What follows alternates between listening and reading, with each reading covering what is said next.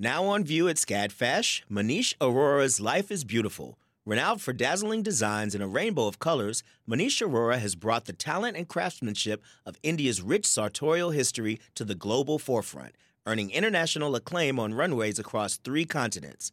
Designing in India since the 1990s, Arora's glittering garments celebrate extravagant expressions of self through varied materials, techniques, and silhouettes in a triumphant union of Western and Eastern aesthetics adapted to today's multicultural society with a touch of humor. Find out more at scadfash.org. Support for WABE comes from 100 Miles, a nonprofit committed to preserving Georgia's 100 mile coast. Protecting this critical coastal ecosystem takes all of us. Watch the stories of the innovators and future leaders who help keep our coast flowing at ourgeorgiacoast.org.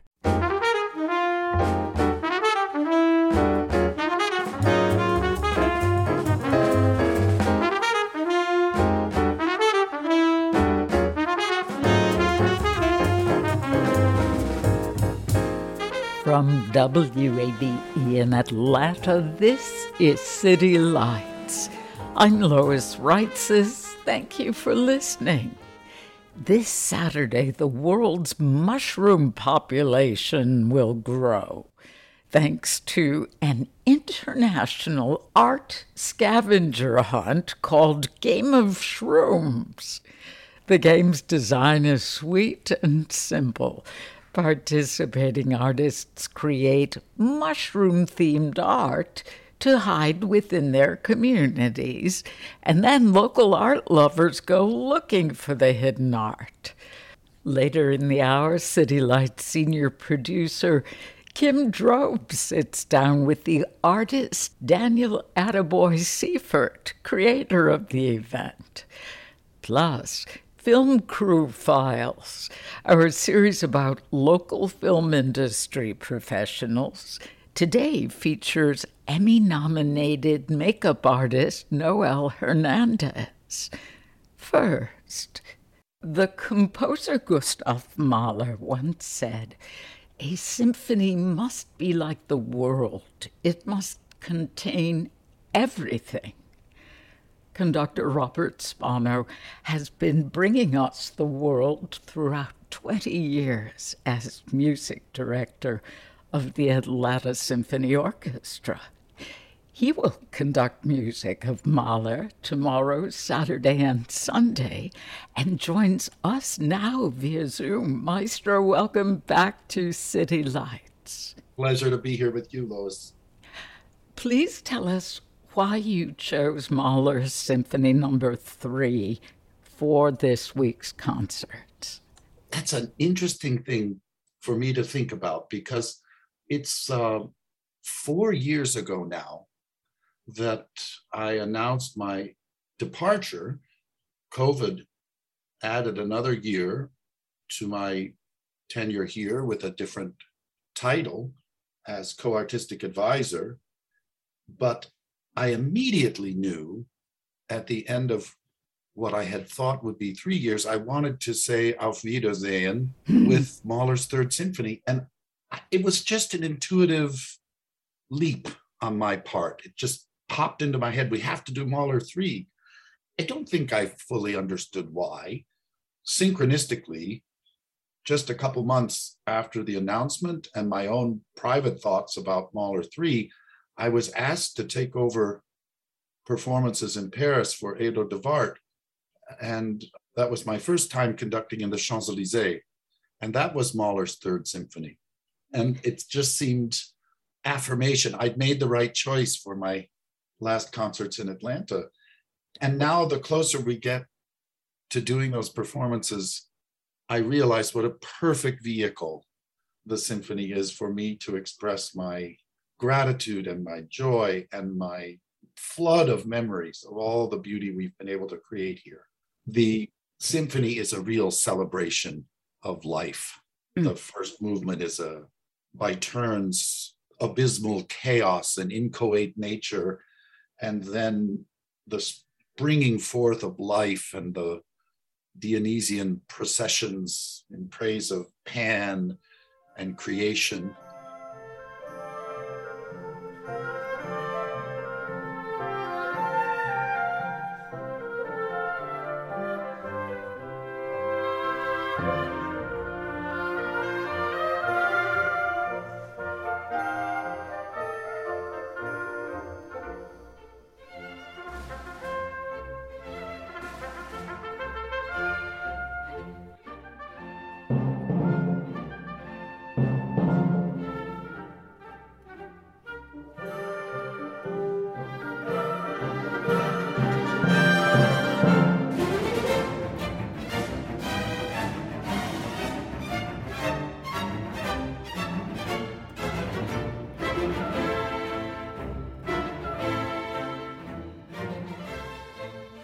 And then by turns, Mahler says what the flowers tell me.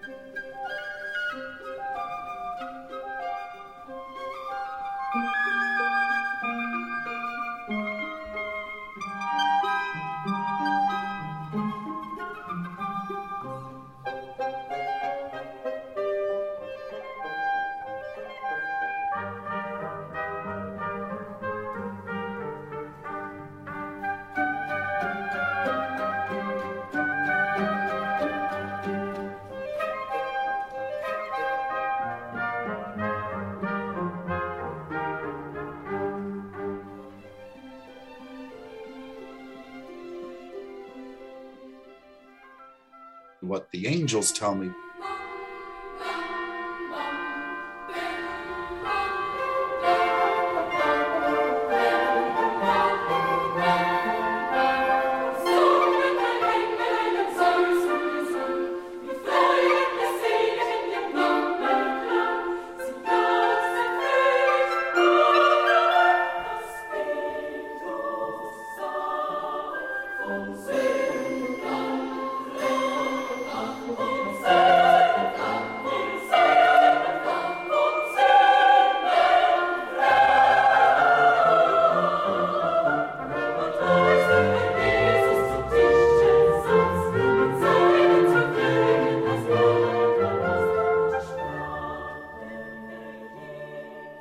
Mankind tells me.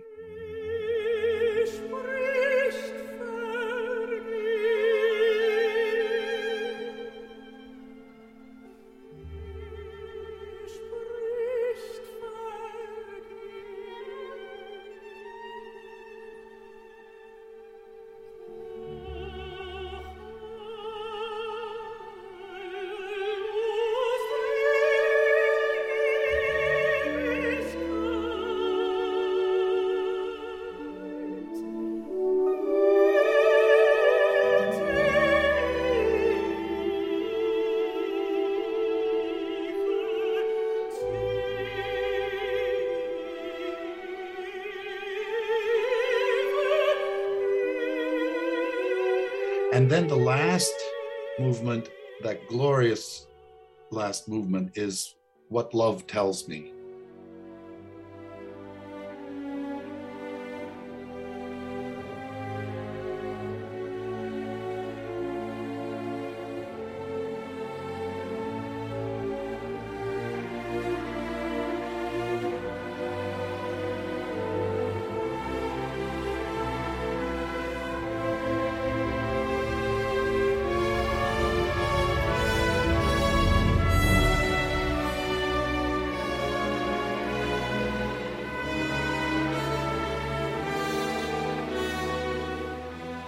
A kind of great chain of being. And for me now, in a way, it's what the ASO has told me and shared with me. It's just a, it's a gift. It's a marvelous gift in my life. Hmm. I was amazed to discover just this week that Mahler conducted the premiere of his Symphony Number no. 3 on June 9th, 1902. Ah, oh, isn't that extraordinary to think about? Yeah, that, you know, cosmic whatever that you felt, you didn't know why at first. 120 years to the very day that you will be leading it. The story goes when conductor Bruno Walter visited Mahler in 1896 at the composer's summer retreat in the Alps, the younger man expressed his awe of the mountain scenery. And Mahler told Walter, You don't have to bother looking at that. I've already composed it. Chutzpah. Oh, yes. Or just confident of his art. I think the level of inspiration was so high and so intense for him. And, and I hear it, of course, in his music, that there could be no doubt that the mountains were singing through him.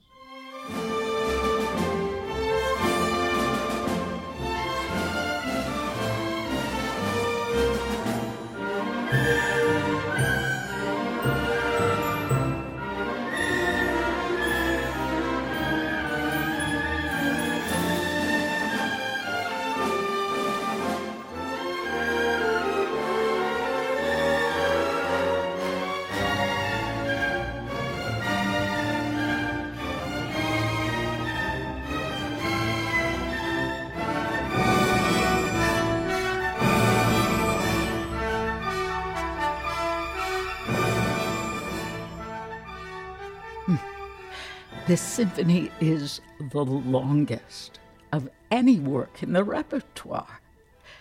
You mentioned the names of the movements.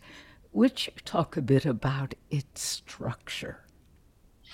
Well, it's an it's an odd structure, and various musicologists have argued with each other about how to analyze its construction in one way, it's very clear what Mahler set out to do with the fact that the first movement is was originally part one in his mind, and then the rest is part two.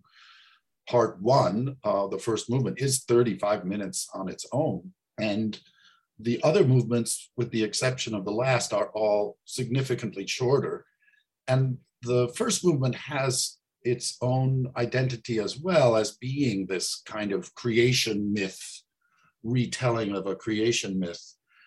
And the other movements are these wonderful love letters of that chain of being and form a kind of set of five in response to that gargantuan first movement.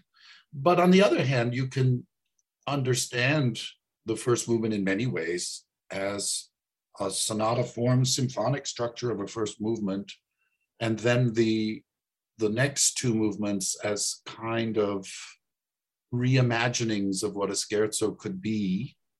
The last three movements come in close succession, and many thinkers have thought of the the beautiful setting of Nietzsche in the O Mensch movement, the fourth movement, and the Knaben Wunderhorn setting in the angelic fifth movement as a kind of introduction to the much larger finale adagio.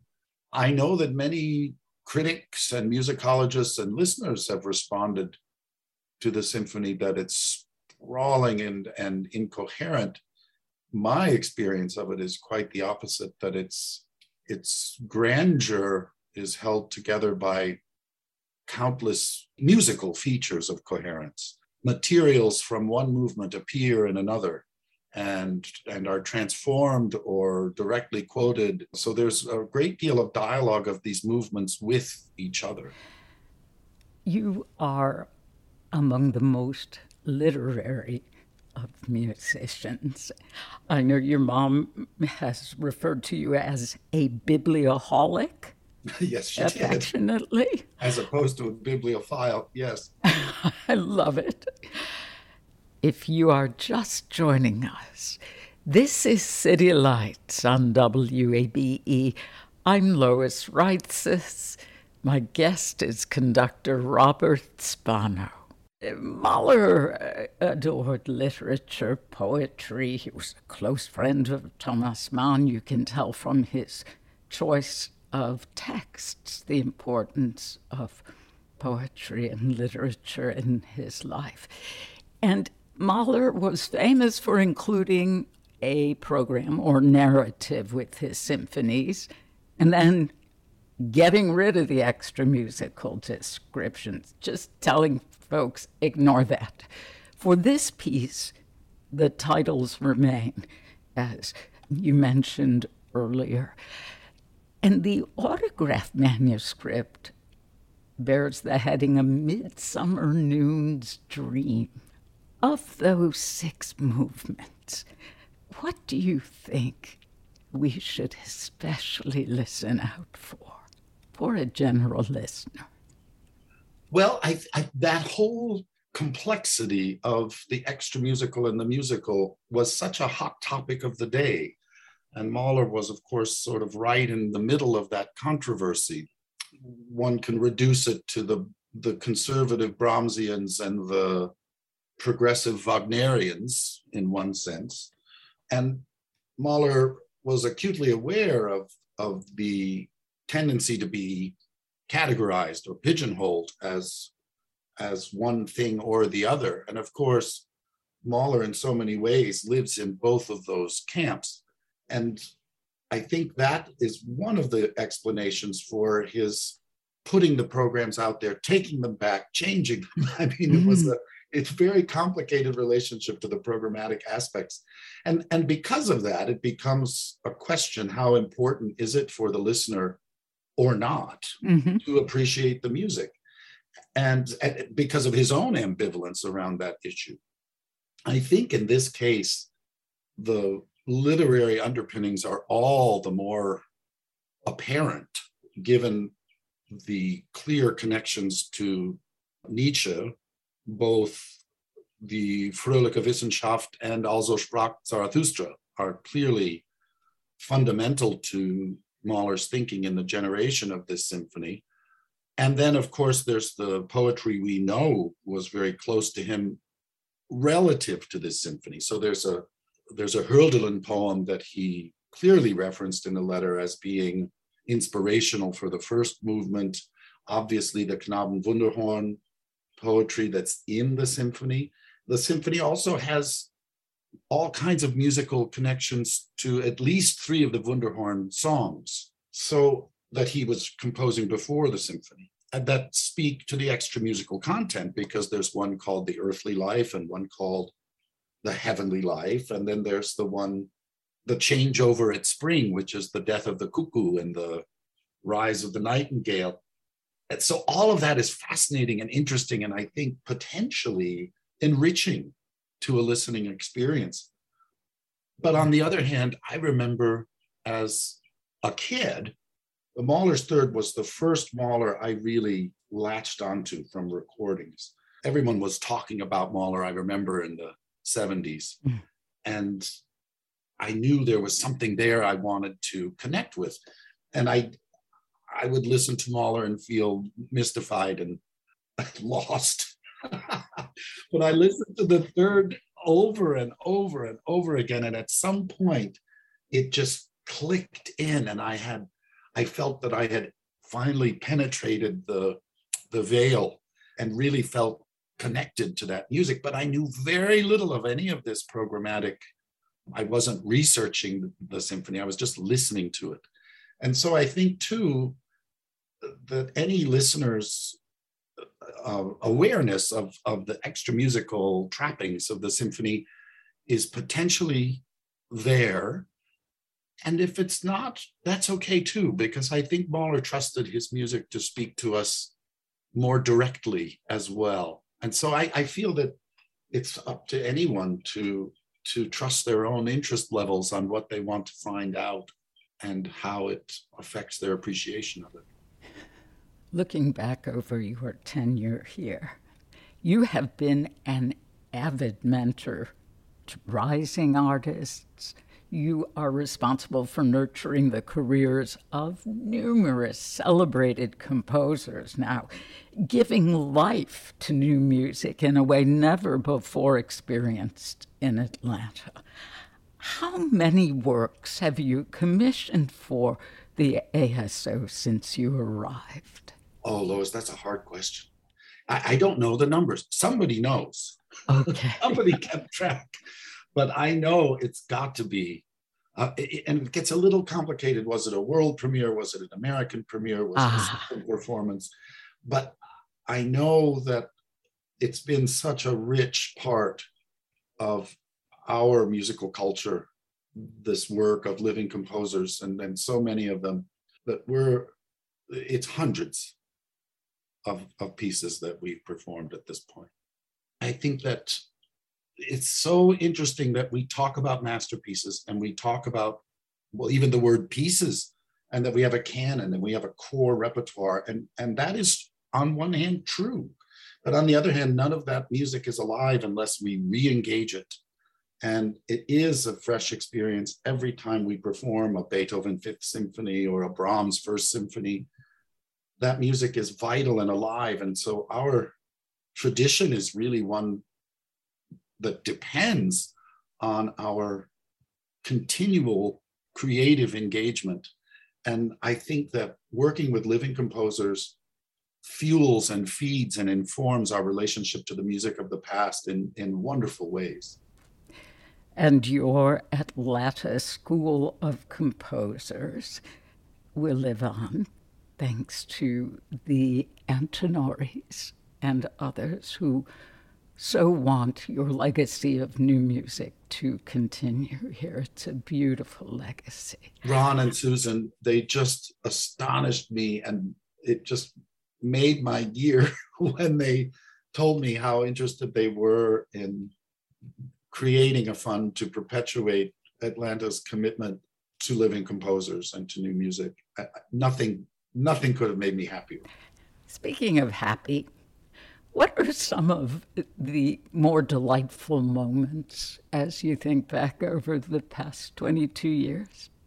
Well, actually, Lois, I was writing a letter today to all of our ASO musical family for that very reason, because I find myself flooded with memories. And, and I'm noticing that uh, at top of mind memories are about extraordinary moments of beauty and performances that live in my memory and that I think were so special. And that's what's been most on my mind. And I there are so many, but the the ones that leap to mind are maybe some of the most adventurous things we did with our magnificent chorus and with our other outside collaborators. I'm thinking of the Passions of Bach that we did with Ann Patterson's exquisite sets and, and direction, the operatic adventures we had,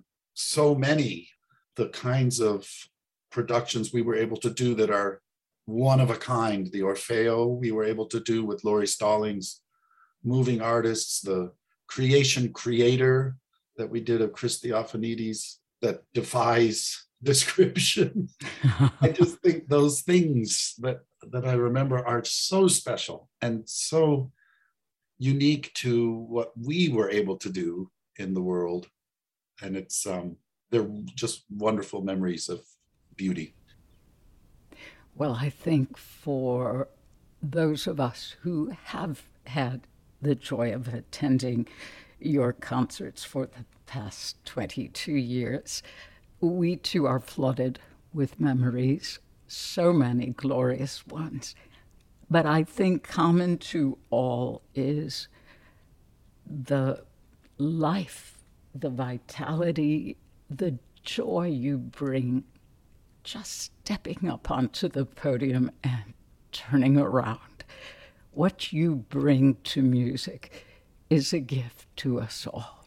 And I thank you for it. Oh, thank you, Lois. I feel like I'm the one who got that gift of life and vitality. And maybe that's why the Mahler feels so right, because it really is a, a symphony that celebrates that. So fitting. At the end of that June 9th performance in 1902, Mahler took 12 curtain calls. I'm going to be counting yours tomorrow. I don't think they're going to let you leave the stage for the night. Well, it's been a great, great, wonderful gift to live with this orchestra and this community for 22 years. I'm full of joy.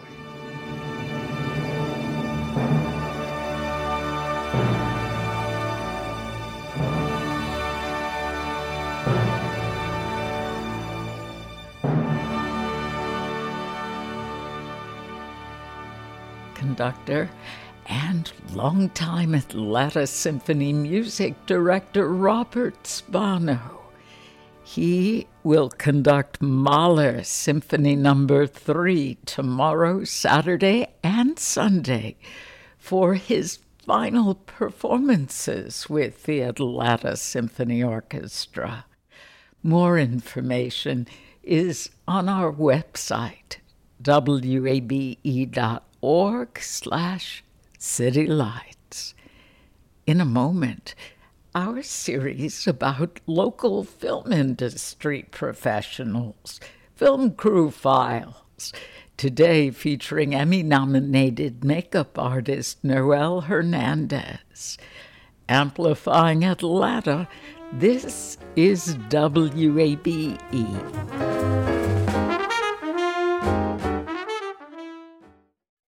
The field of mental health counseling is growing rapidly, and Richmont Graduate University can equip you with everything you need as a licensed professional counselor while integrating your faith into your clinical practice. Programs are offered in Atlanta, Chattanooga, and online. Apply today at richmont.edu. That's R I C H M O N T.edu.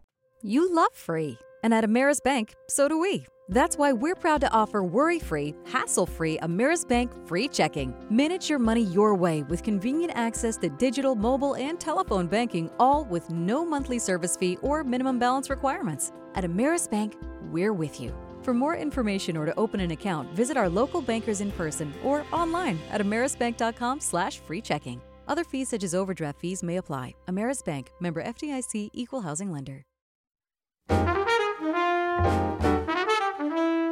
This is City Lights on WABE.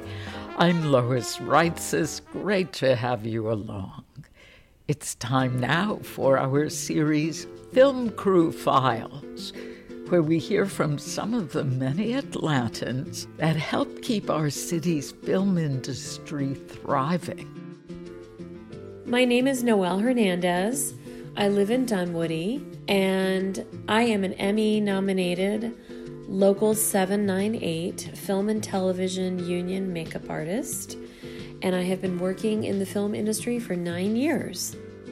I had worked for Sephora for 10 years, and I was ready to leave the company, and an ex Sephora friend of mine had already uh, gone into film and television makeup. So she told me to get onto Craigslist, look for crew jobs, and I found many makeup jobs, many of which also did not pay or barely paid. And I did as many as I could to gather as much experience and hours so that I could submit all of that to the Film and Television Union for makeup and hair. And that was in a three year period of time before I finally got in. A typical day on set will involve usually 12 to 14 hours of work if not more sometimes. We're usually coming to set a little bit underslept. But the cool thing about the job is that we really tell a story with each and every character that we work on. So, in our day, we have to make sure that each actor is looking like their character, whether it's through the use of appropriating makeup for a certain era or period, or if it's applying prosthetics and or trauma makeup so that the viewer will really get the right impression of what is being told by that character. putting makeup on any actor involves collaborative conversations and research. So by the time they sit in our chair, we are already knowing what this character needs to look like and how they need to present themselves. So I think the one of my favorite parts about my job is being able to work creatively in helping that character go on set and really feel the part that they have to play with ease. There are so many things that are hard about the job that we do in makeup. Uh, one of them is on a daily basis, we have to make sure that we are really timely with uh, the makeup. The makeup itself usually takes the, the amount of time that we ask, and we can usually do it in that period. But anything can set us back. An actor can be late, or they can have a really bad reaction all of a sudden to makeup. It could be a number of things that set us back. And of course, you never want production waiting on you. Um, you also have to keep the temperature inside the trailer really comfortable and safe. And by that I mean keep the voices low, keep the trust strong with your actor and yourself and and make sure that this is a safe place for them and that any of the stresses of the day don't come into the trailer and affect, you know, what we're doing and what they're doing. I don't know if I can say if there's really one favorite production I've worked on. I can say that when you do things like work on Hunger Games and you get to do really over the top, uh, super exaggerated makeup on people in the Capitol, that was a lot of fun. Just really making these grand characters, which you don't get to see too often. Also, a lot of the movies that I've done period makeup on, I've really enjoyed. Uh, Live by Night, Bessie. These are films where, you know, when you get to do period makeup, you're actually on a set that looks exactly like that era. And so that's exciting to be a part of creating a, a piece of history. Atlanta, Georgia supports my film industry career by having a world class film city to offer anybody coming in from LA, New York, and abroad. Uh, we have world class studios built here. We have really well experienced crew people from all ranks, and it's a pleasure for actors to come and film here. And we even have the Georgia Film Academy that supports learning and careers in the film and television industry. And it's a place where we are now known for the high quality productions that we put out there. So I'm very pleased to be able to work in this industry out of Atlanta. Each project that we work on in the film industry gives us an opportunity to uh, work within basically a film family or a television family where every day we get to work with each other and create and through our sacrifice, which is a lot. But you know, film crews really put out so much of their work, their time, themselves into the projects that we all work on. And so this industry has positively affected my life by allowing me to work creatively and and to have a family every time I work on a new production. And it's always unique, it's always memorable, and there's always magic in the end. It's what makes it so special. Emmy nominated Atlanta makeup artist Noel Hernandez and our series film crew files.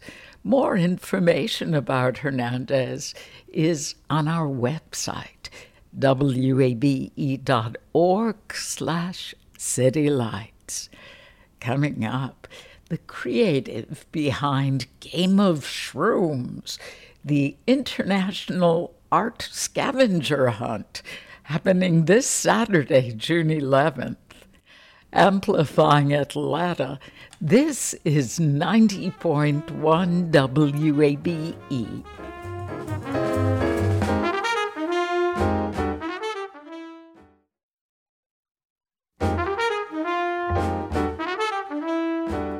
This is City Lights on WABE. I'm Lois Reitzes. thank you for being here. This Saturday, June 11th, the world's mushroom population will grow thanks to an international art scavenger hunt called Game of Shrooms. The game's design is sweet and simple. Participating artists create mushroom themed art to hide within their communities, and then local art lovers go looking for the hidden art. The artist and co founder of High Fructose magazine, Daniel Attaboy Seifert, is the creative behind Game of Shrooms. When he recently joined City Lights senior producer Kim Drobes via Zoom, he began with how Game of Shrooms came to be. It kind of evolved like most good or or bad things. Um, and uh, you know, I was in the midst of my first ever depression, and I never really mm. had one before, and it wasn't a sadness, and uh, and it was a total depression. So I started uh, painting pieces of cardboard um, and hiding them around uh, with mushroom themes wherever I went, and it was kind of a way to kind of change the narrative of my day, I guess you'd say, and um, create something that was literally a surprise for people when they were looking down. I guess uh, uh again, all all this is this is in hindsight, but so I started doing that. I did that for a few years, and then I started seeing other artists do it. Um, and then uh, my first impulse was to get defensive, like most artists do, you know. and then I said, "Wait a minute! The whole spirit of this thing is to kind of I don't know, uplift uplift people to to uh, explore uh, art in your community or whatnot, and and so I started inviting everybody and to do it all, all on one day. So that's what happened, and it's kind of taken off, and it's uh, you'll find artists all over the world, from Tasmania to Hong Kong to um, Denver, even you know? I love everything about that beginning. There's a lot to unpack there. The connection between art and giving back and mental health is huge. So you were saying you were at a lower point and just the act of creating the art or made you feel a little better or was it more knowing that somebody else's day would change from it I, maybe it was both. I don't know. I it's above my pay grade, I guess, to to kind of figure out. Um, I I don't know. Uh, I just know that I had to do something that was different, something I had may, maybe in hindsight, maybe something I had a little bit more control over, um, and it was fun. And and the response was fantastic, and people would find it. Uh, who are looking for it. I'd give them little clues, but then also people didn't know they were playing this game mm-hmm. would find find the art and now they were playing the game. And what's interesting about this event and, and even in that time too is it kind of gives them people something different to talk about at dinner. You know? something than the same old thing. It's like hey you know i found this thing. I don't know what it is. I'm trying to figure it out. So there's some mystery in there some mischief but then also kind of um this kind of wonder that we could find in our own neighborhoods. And that's yeah. important to me. I love when art can change the way you see things every day that you maybe take for granted. I mean, a Campbell soup can from Warhol, that's my favorite sure. part of that. This can be hap- this can happen for your neighborhood too, or the things around you. You may be living right next to an artist and not even know. And so, why mushrooms? Well, um, I, I, again, I'm not exactly sure, but uh, my I do know that my grandmother had a ceramic studio, and her her kitchen, her living room, and her backyard had a little mushroom garden. So it was filled with mushroom art that she made. And I would paint that but then mushrooms, in a, another way, they're kind of um, is ubiquitous a word that I can use? I don't know. I but, think you um, just did. Okay, well, I used it. I don't know if I have licensing, but I'm going to use it, and um, it has lots of vowels next to next to other things that are not vowels. Anyways, uh, mushrooms kind of uh, one. Some people think that they're they're the biggest organism on the planet. I'm in I'm in no by any means an expert on, on mushrooms, but and they are also interconnected, which is interesting. But they also uh, sprout up and bring life to usually decaying or dead matter too. But on a personal note, they're they're really easy to paint. No matter what you paint, it kind of looks like a mushroom because they're so um, varied. There's so many variety of mushrooms out there. So it's kind of a, a free form way to make art that's kind of um, that doesn't have many boundaries to it. I guess. That's fantastic.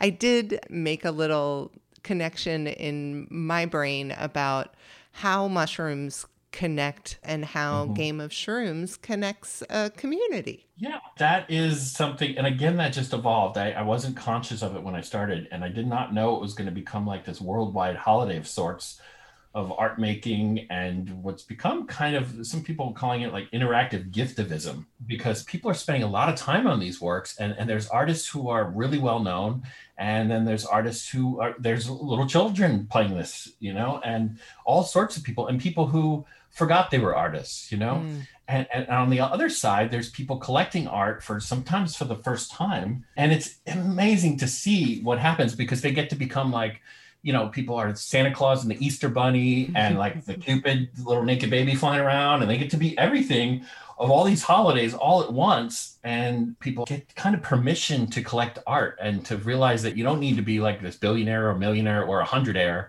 to buy art. Like there's one collector uh, around here who she buys one piece from an artist that you know she she finds every year uh, like a, a- an Oh, additional cool. original piece too. And i don't think she was much of an art collector before. So it's it's interesting how people get empowered that they can buy art that isn't uh, no offense to ikea but isn't just like an ikea you know mass produced thing but that's something that's somebody you know one of a kind thing. And that's the thing about this is it's more focused on one of a kind art. This isn't about commerce or brand there's no money here. It's Mhm. um, people are doing this out of their you know their own goodwill and uh, spirit of fun there may be more art in your area than you realize and i like that part of it I like that too.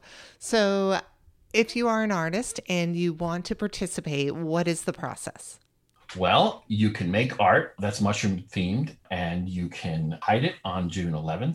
I've made this map with my friend Jason where people can submit their location and they're linked to their social media and they can leave hints and clues onto where they're going to be hiding these things. And then on that day they hide they hide the work. What's great about the map is then people know to look in that area that there's a dozen artists say in their area. And most artists they will hide two or three works. That's usually I I, th- I say that they should hide a few but then also go look for a few too because that's the other part of it is santa claus gets gets to go find their own gifts too you know so there's that element to it too so we always leave time for to look for art ourselves too So that's how an artist gets involved. And then a seeker, that can be anyone, and they go to your interactive map.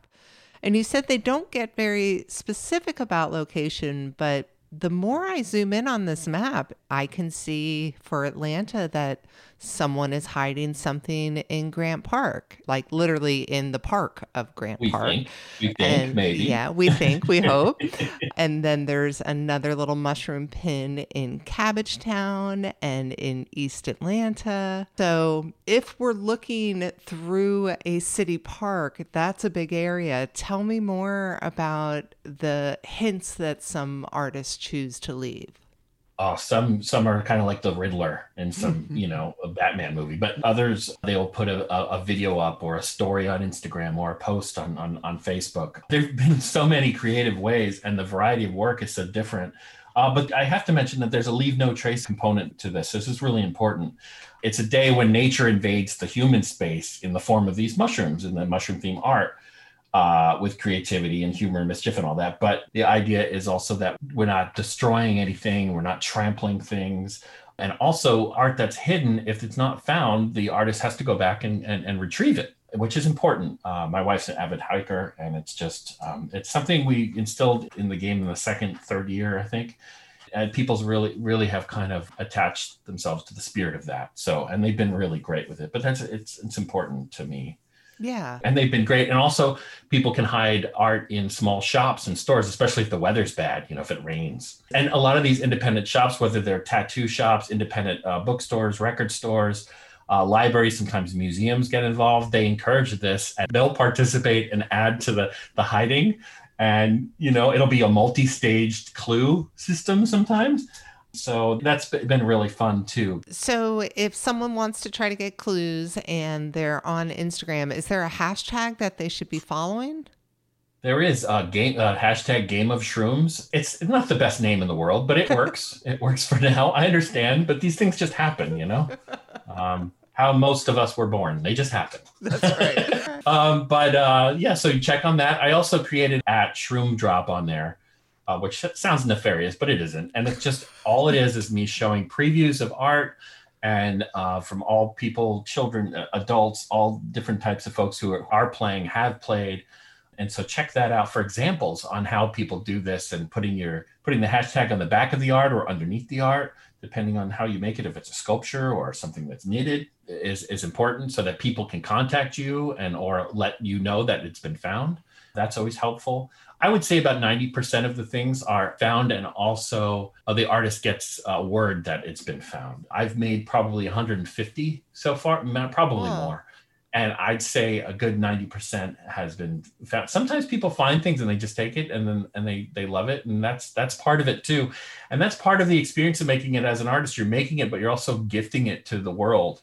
And you're putting it out there and that comes with the idea of, you know, somebody might just, you know, grab it and love it and not tell you about it and you have to be okay with that, you know. I don't know. The, the the variety of work has been fantastic and there's been people like Sid Krofft from Sid and Marty Krofft are you kidding me? Atlanta history, we used to have a Sid and Marty amusement park. Yes, exactly. So he made three three paintings, I think last year. Oh, wow. Um, to hide. Um, and then you get little children doing it. A town in Germany.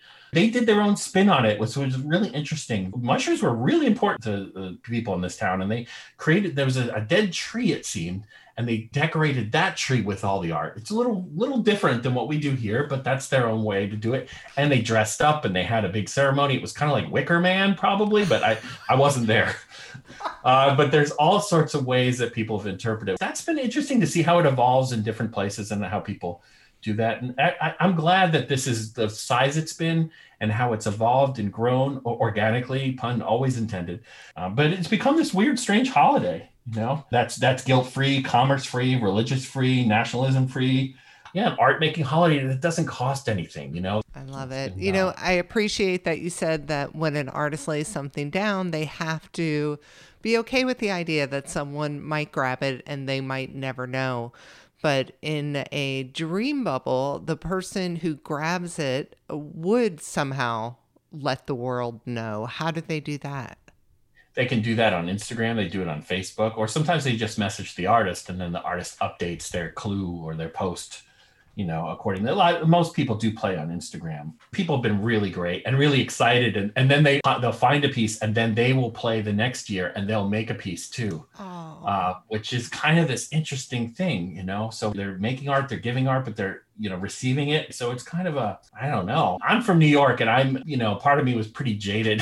Not like New York people are jaded, but this thing makes me cry every year. You created just, like the warmest, fuzziest art event. I love it. it's, it. it's not good for accounting, but that's the point. I think there's an inherent need for people to to create, and I think that when we don't create, we kind of fill this void up by buying things to get that kind of temporary newness or to kind of raise that dopamine level. So I think whether you're making a cake or mowing the lawn in an interesting way or making a piece of art, I think we have this inherent need to do that. And when we don't, I think there's something lacking in our life, and uh, it, it's, it's something I've kind of discovered while while doing this. Well, you've really landed on something that is bringing joy literally around the world. So thank you for that, and thank you for taking the time to chat with us about it.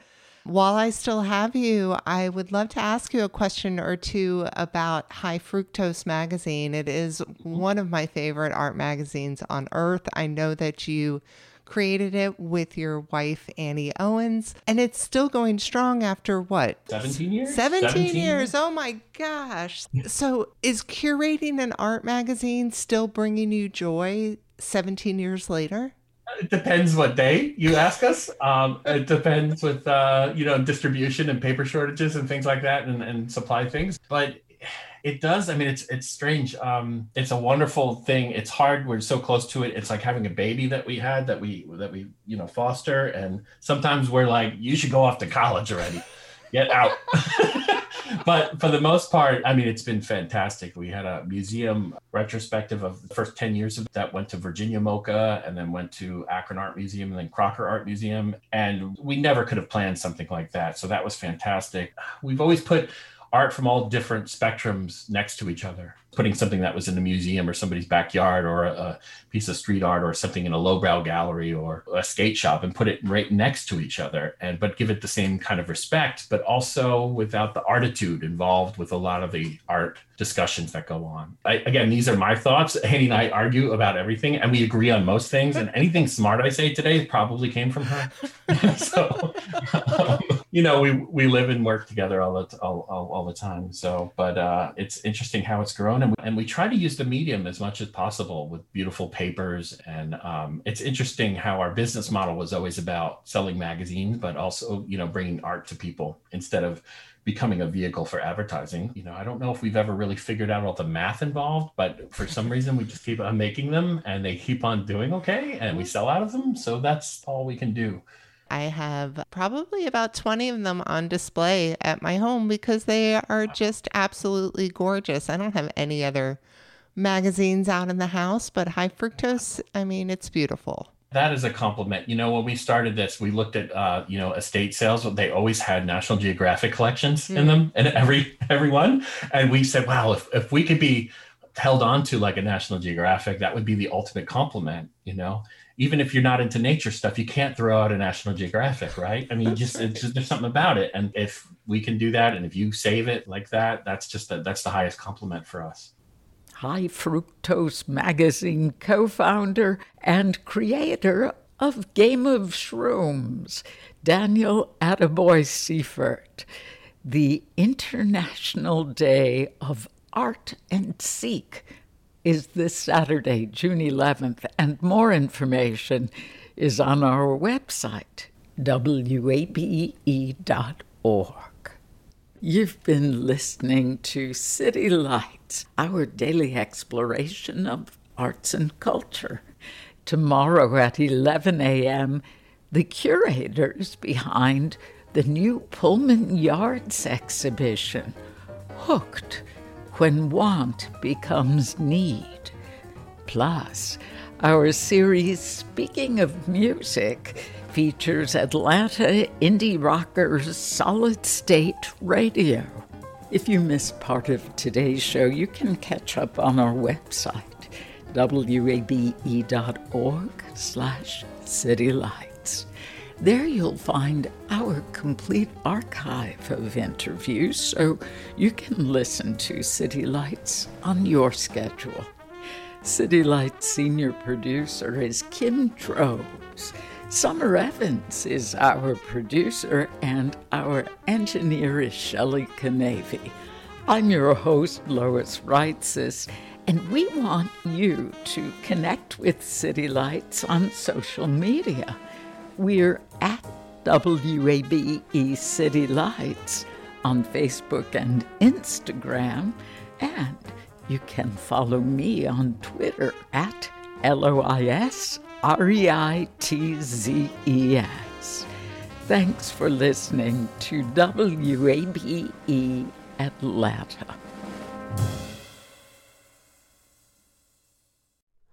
Hi, it's Terry Gross, the host of Fresh Air. We bring you in depth, long form interviews with actors, directors, musicians, authors, journalists, and more. Listen to our Peabody Award winning Fresh Air podcast from WHYY and NPR. Have you donated to WABE yet?